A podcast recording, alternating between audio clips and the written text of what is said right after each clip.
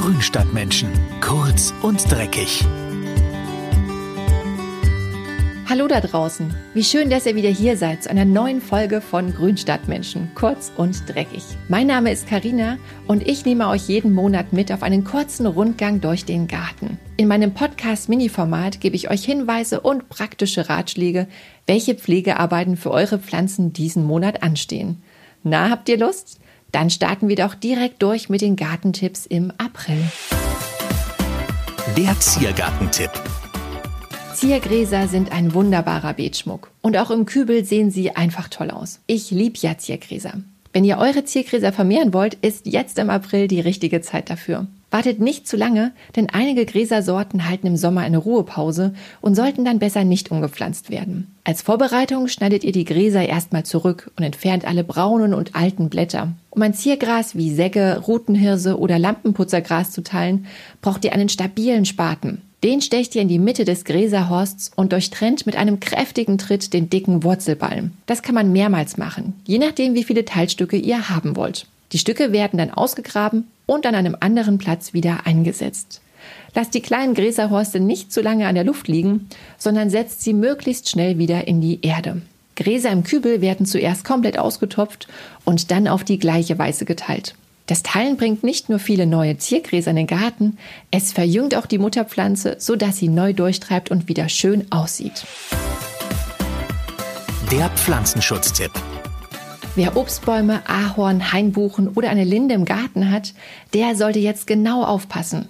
Im April ist nämlich Schlupfzeit für die Raupen des kleinen Frostspanners. Der graubraune Falter ist eher unauffällig, die grünen Spannerraupen mit ihren weißen Streifen kann man aber ganz gut erkennen. Ein Spannerweibchen legt bis zu 300 Eier ab und die Raupen sind sehr gefräßig. Sie verteilen sich mit dem Wind und können ganze Bäume kahl fressen. Deswegen ist es gut, sie von Anfang an im Auge zu haben. Leimringe verhindern, dass die Falter überhaupt erst am Baumstamm hochkriechen, um ihre Eier abzulegen. Die Raupen finden sich später häufig in den Knospenbüscheln der Zweige.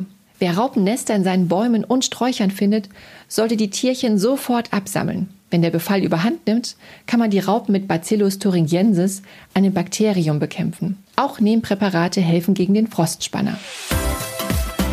Der Nutzgartentipp. Habt ihr Gemüsepflänzchen auf der Fensterbank oder im Frühbeet vorgezogen? Dann ist jetzt der richtige Zeitpunkt, die Sämlinge von Tomaten, Gurken, Paprika, Erbsen oder Chilis in ihren Anzuchtschalen zu pikieren. Das Wort pikieren kommt übrigens vom französischen piquer und bedeutet stechen. Natürlich soll ihr die Pflänzchen nicht abstechen, sondern sie vielmehr umsetzen. Und dabei ist ein bisschen Fingerspitzengefühl gefragt.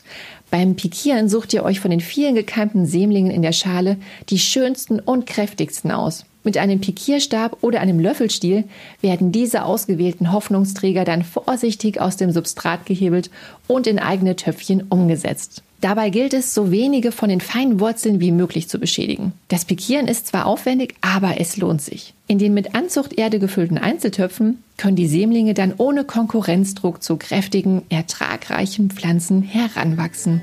So, das war's schon wieder mit den Gartentipps. Wenn ihr noch mehr über die Themen dieser Folge wissen wollt, könnt ihr einfach auf die Links in den Show Notes klicken. Dahinter verstecken sich die ausführlichen Anleitungen zum Nachlesen. Wer es noch nicht getan hat, kann den Grünstadtmenschen Podcast auf Spotify oder Apple Podcasts abonnieren. Dann bekommt ihr immer automatisch die aktuellen Folgen. Wenn ihr uns schreiben wollt, macht ihr das am besten auf unserem Grünstadtmenschen Instagram-Kanal oder per E-Mail. So, Genießt den Frühling und bis zum nächsten Mal. Eure Karina.